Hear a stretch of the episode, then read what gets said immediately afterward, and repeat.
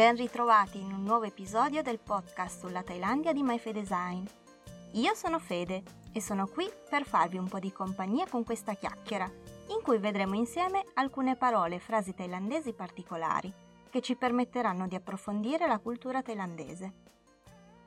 Si tratta di parole che spesso necessitano di una spiegazione aggiuntiva alla semplice traduzione in italiano, perché nascondono un significato strettamente legato agli usi e costumi dei thailandesi.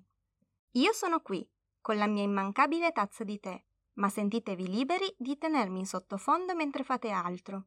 Potete ascoltarmi mentre fate una passeggiata o vi allenate, mentre fate la spesa, oppure mentre vi occupate delle faccende domestiche. E dopo questa breve introduzione direi che è il momento di passare all'argomento di oggi. Oggi voglio parlare con voi del termine fu, che significa esercitarsi, fare pratica. Ma prima di andare a vedere nel dettaglio il significato attribuito a questa parola, anche oggi voglio parlarvi di te. Siamo arrivati ormai alla ventesima puntata del podcast e le varietà di tè da approfondire cominciano a scarseggiare. Non perché non ce ne siano più, ma semplicemente perché alcuni tè non hanno chissà quale curiosità interessante da raccontare. Ed è così che ho cominciato a pensare di fare qualche approfondimento riguardanti tisane ed infusi thailandesi, quando mi sono detta nel podcast non abbiamo mai visto le differenze tra queste bevande. E quindi eccoci qui. Oggi vedremo la differenza tra tè, tisane, infusi e decotti tante parole differenti per distinguere delle bevande che, agli occhi di molti, sono uguali.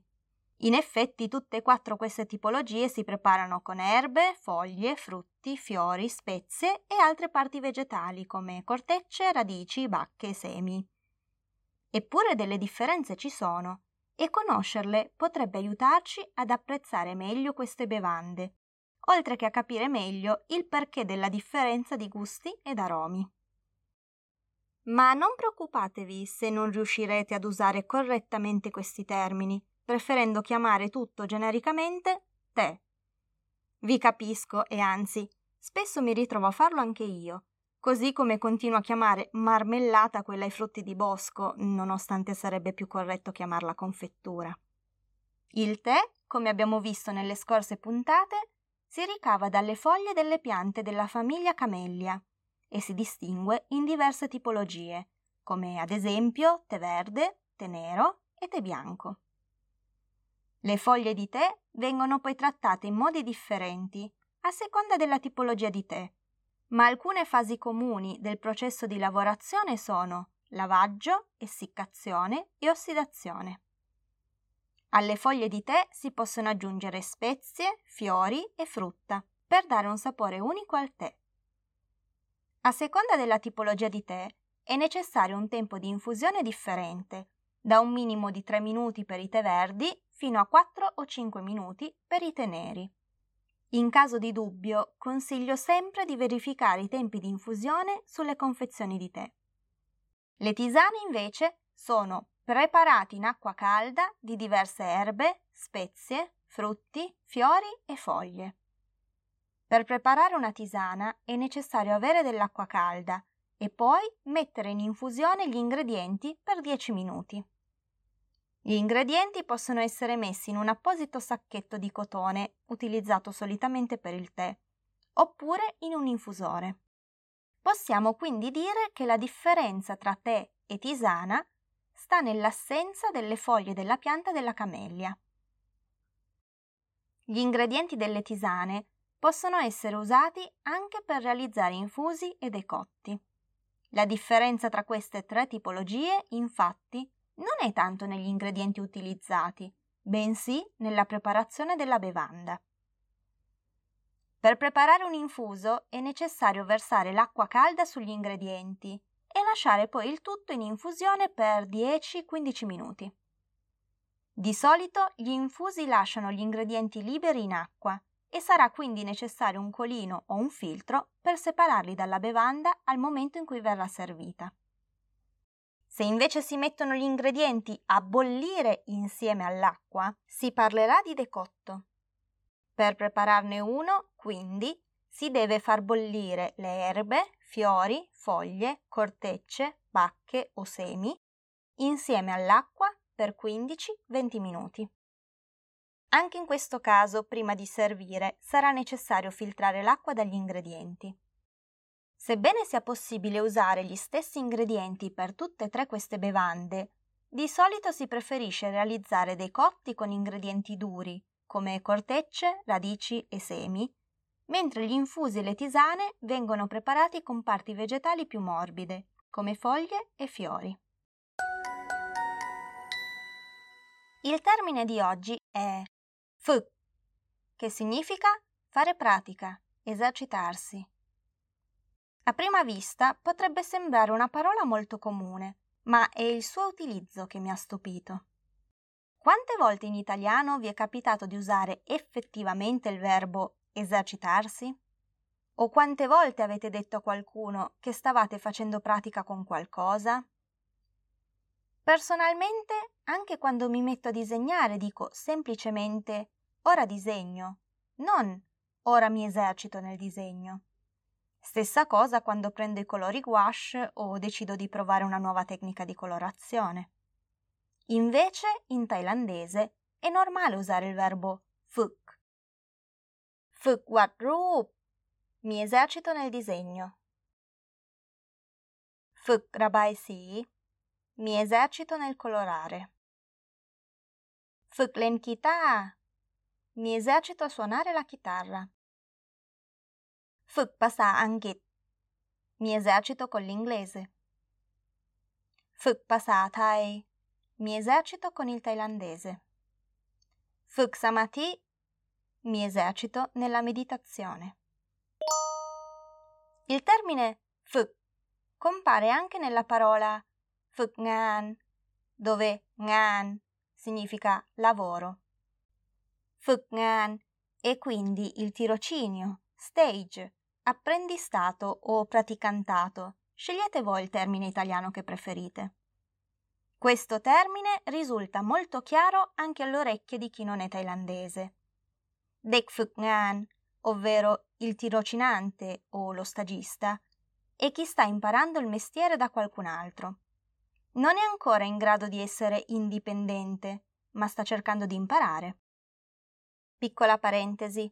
Il termine singolo dek significa bambino, ma in questo contesto anche chi ha 25 o più anni viene definito dekfngan. Questo perché l'uso del termine dek serve a sottolineare maggiormente la mancanza di esperienza in quell'ambito di quella persona.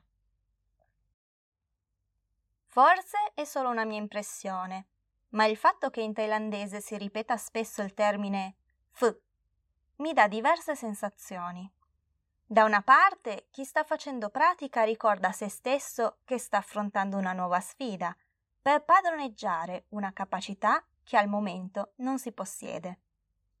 In questo senso, F implica un continuo senso di umiltà, per ricordarci che non siamo ancora arrivati ad un livello che possiamo considerare professionale. Dall'altro, F significa che non si può che migliorare. Poco importa che ciò che hai fatto oggi non ti soddisfa, domani farai sicuramente di meglio. In fondo è proprio la pratica che aiuta a migliorare. Provate a porre questa domanda a chiunque, in qualsiasi campo lavorativo o artistico. Come faccio a diventare bravo a...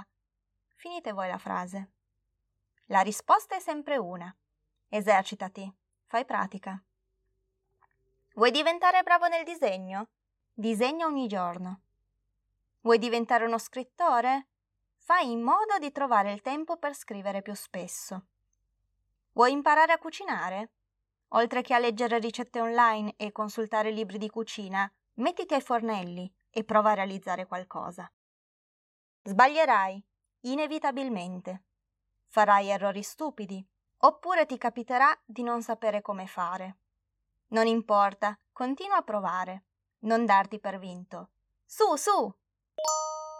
Il concetto di fare pratica, è strettamente legato all'idea di imparare.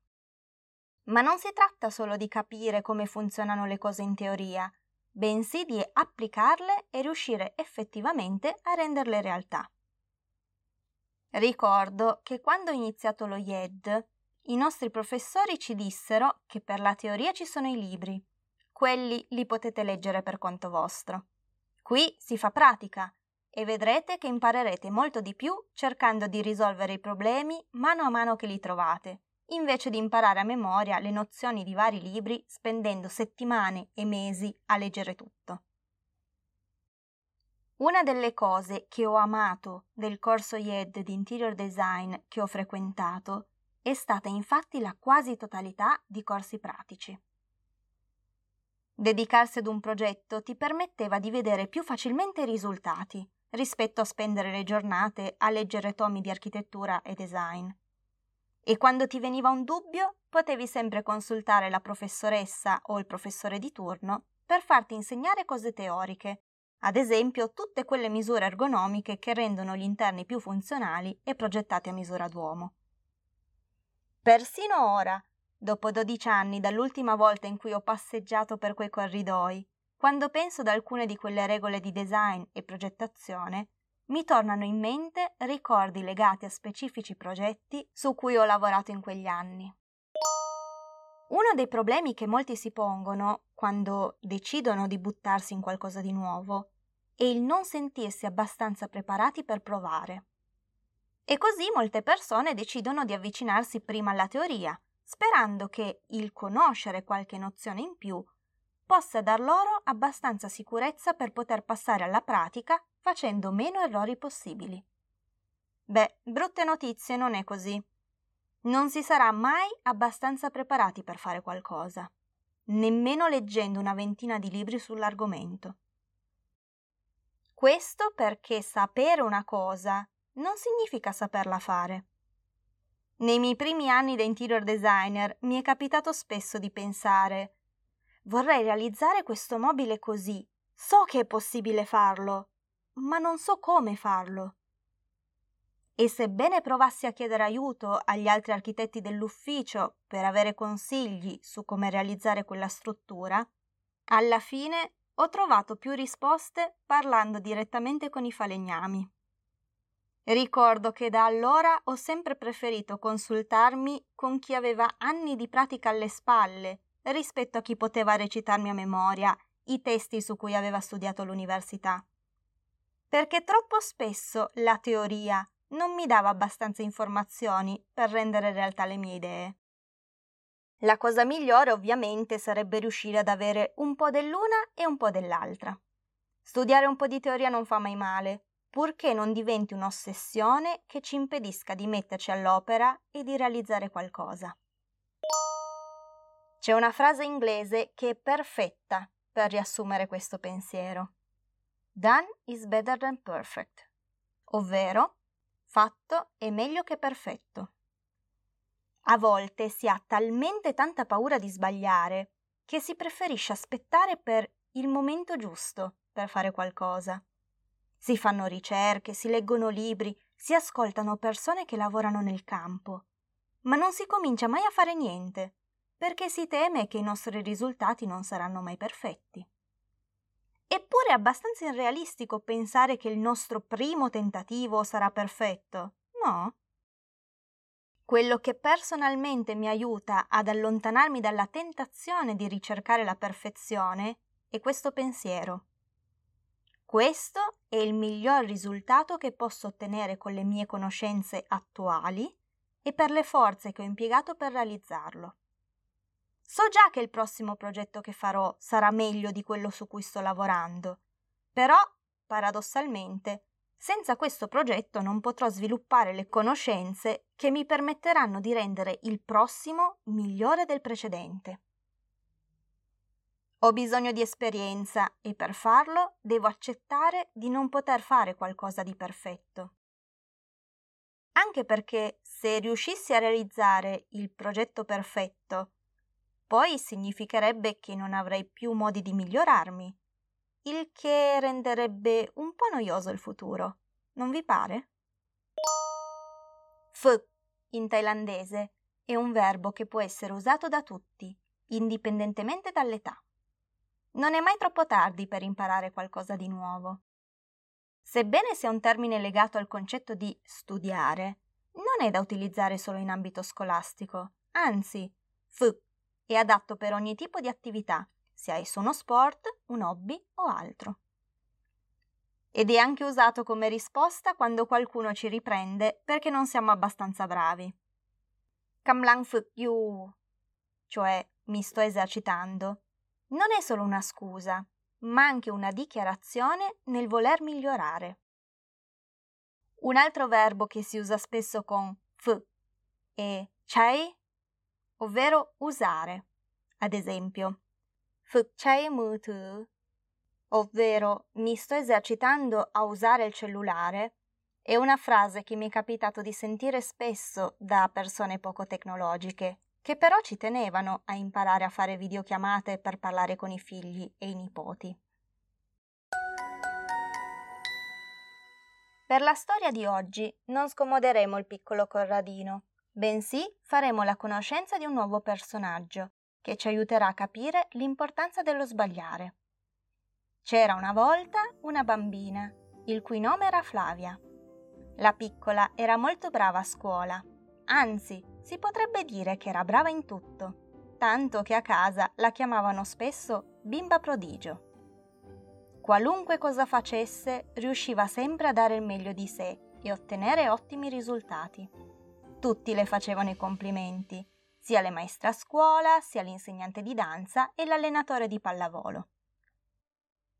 Flavia era così contenta di essere sempre brava in tutto che ormai si era abituata ad ottenere risultati sempre perfetti.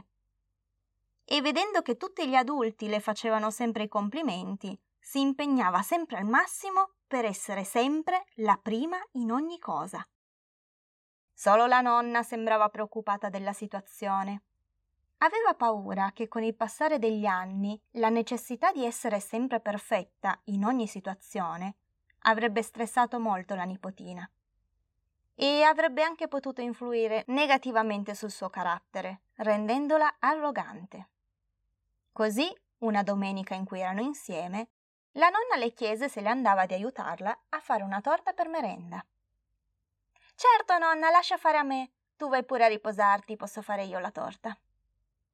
Oh, e da chi avresti imparato a cucinare, tesoro? Da nessuno, rispose fieramente Flavia. Ma sono convinta che verrà una torta buonissima. Ogni cosa che faccio viene sempre perfetta. La nonna sollevò un sopracciglio, ma non disse nulla. Andò alla dispensa, prese un vecchio quaderno e lo aprì, porgendolo alla nipotina. Ecco qui la ricetta della nonna, disse, guardando Flavia che si era già infilata al grembiule. Sicura che non vuoi che ti do una mano? La bambina scosse la testa dicendo alla nonna che ce l'avrebbe fatta senza problemi. Ormai ho nove anni, sono abbastanza grande per fare la torta da me. Se ho problemi ti chiamo disse per rassicurarla, ma sicura di non aver bisogno dell'aiuto di nessuno. La nonna allora uscì dalla cucina e la lasciò al lavoro. Era passata meno di un'ora quando la nonna si sentì chiamare dalla cucina. Vieni, nonna, ho finito. Flavia era davanti al tavolo con le mani sui fianchi, fiera di sé per essere riuscita a cucinare la torta da sola. La nonna diede una veloce occhiata agli ingredienti rimasti sul tavolo e poi guardò la torta.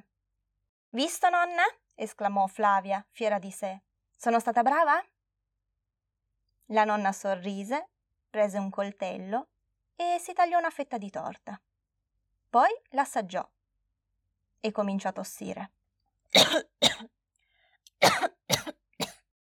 La piccola Flavia corse a prendere un bicchiere d'acqua, chiedendole se le fosse andata la torta di traverso, ma la nonna scuoteva la testa. Tesoro, sei sicura di aver seguito la ricetta della nonna? Sì, alla perfezione. Ho pesato attentamente ogni ingrediente. C'è qualcosa che non va? La nonna la invitò ad assaggiarla e Flavia lo fece senza esitare, sicura che fosse la torta più buona del mondo. Ma il primo morso portò con sé una grossa delusione. La torta era salatissima. Anche Flavia cominciò a tossire e la nonna le allungò il bicchiere d'acqua. Ma la bambina non ebbe la forza di prendere il bicchiere, tanta era la delusione che provava in quel momento. Delle lacrime cominciarono a scenderle sulle guance, mentre la bambina ripeteva tra sé No, non è possibile, non può non essere buona. Io faccio sempre tutte le cose perfette. Fece per prendere una nuova forchettata, incapace di accettare la cosa, quando sentì la mano della nonna sul braccio. Tesoro, non ti preoccupare, capita a tutti di sbagliare. Ma io non sbaglio mai! rispose Flavia tra i singhiozzi, rintanandosi nell'abbraccio della nonna. Hai semplicemente confuso il sale con lo zucchero, la rincuorò la nonna. Nulla di grave, tesoro. Poi la nonna le prese il viso tra le mani, le asciugò le lacrime con un fazzoletto e le disse Può capitare a tutti di sbagliare, lo sai? A te non capita spesso, ma ogni tanto anche a te può capitare di fare qualche errore. Però adesso ti ho deluso. Flavia scoppiò nuovamente a piangere, mentre la voce serena della nonna la rassicurava. Oh, non mi hai deluso, tesoro, è solo un piccolo errore. In cucina e nella vita capitano spesso, ma non ti devi spaventare, perché quando si sbaglia si imparano cose nuove. E se si imparano cose nuove si diventa più bravi. Ora dimmi, se facciamo un'altra torta, pensi che sarà più buona di questa? Beh, più cattiva è impossibile, rispose la bambina asciugandosi le lacrime. Però stavolta mi dai una mano, vero nonna? Perché se siamo in due ci sono meno possibilità di sbagliare, vero? La nonna sorrise. Flavia aveva imparato qualcosa oggi, anche se sembrava avere ancora paura di possibili errori, ma era già un piccolo passo. Così si rimboccarono entrambe le maniche, buttarono via la vecchia torta e cominciarono a impastare. E stavolta Flavia si ricordò di assaggiare quei granelli bianchi per assicurarsi di aggiungere davvero lo zucchero e non il sale. Questa volta la torta non era bella come la prima, ma più bassa ed era anche un po' storta, ma almeno era buona. E Flavia si era divertita molto a farla con la nonna, anche se non era la torta perfetta che si era immaginata inizio pomeriggio. Allora? chiese la nonna. Com'è questa torta? Flavia ci pensò un po' su e poi rispose. È buona, ma non è molto bella. Però la prossima che faremo sarà ancora più bella, vero nonna? Pazienza, pratica e costanza ci fanno migliorare sempre abbastanza, rispose la nonna in rima.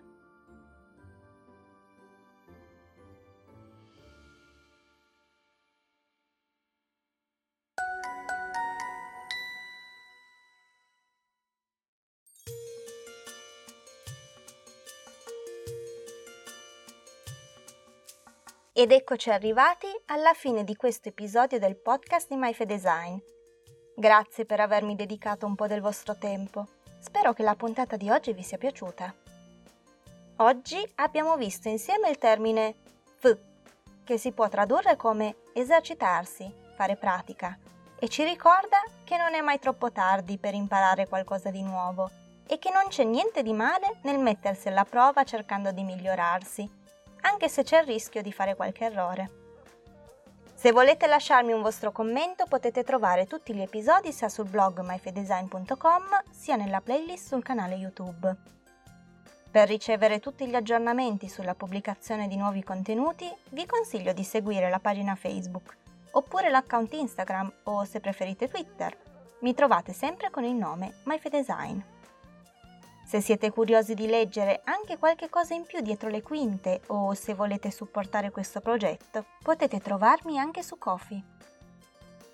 E mentre sorseggio il mio ultimo sorso di tè, vi auguro buona giornata e spero di rivedervi anche nella prossima puntata.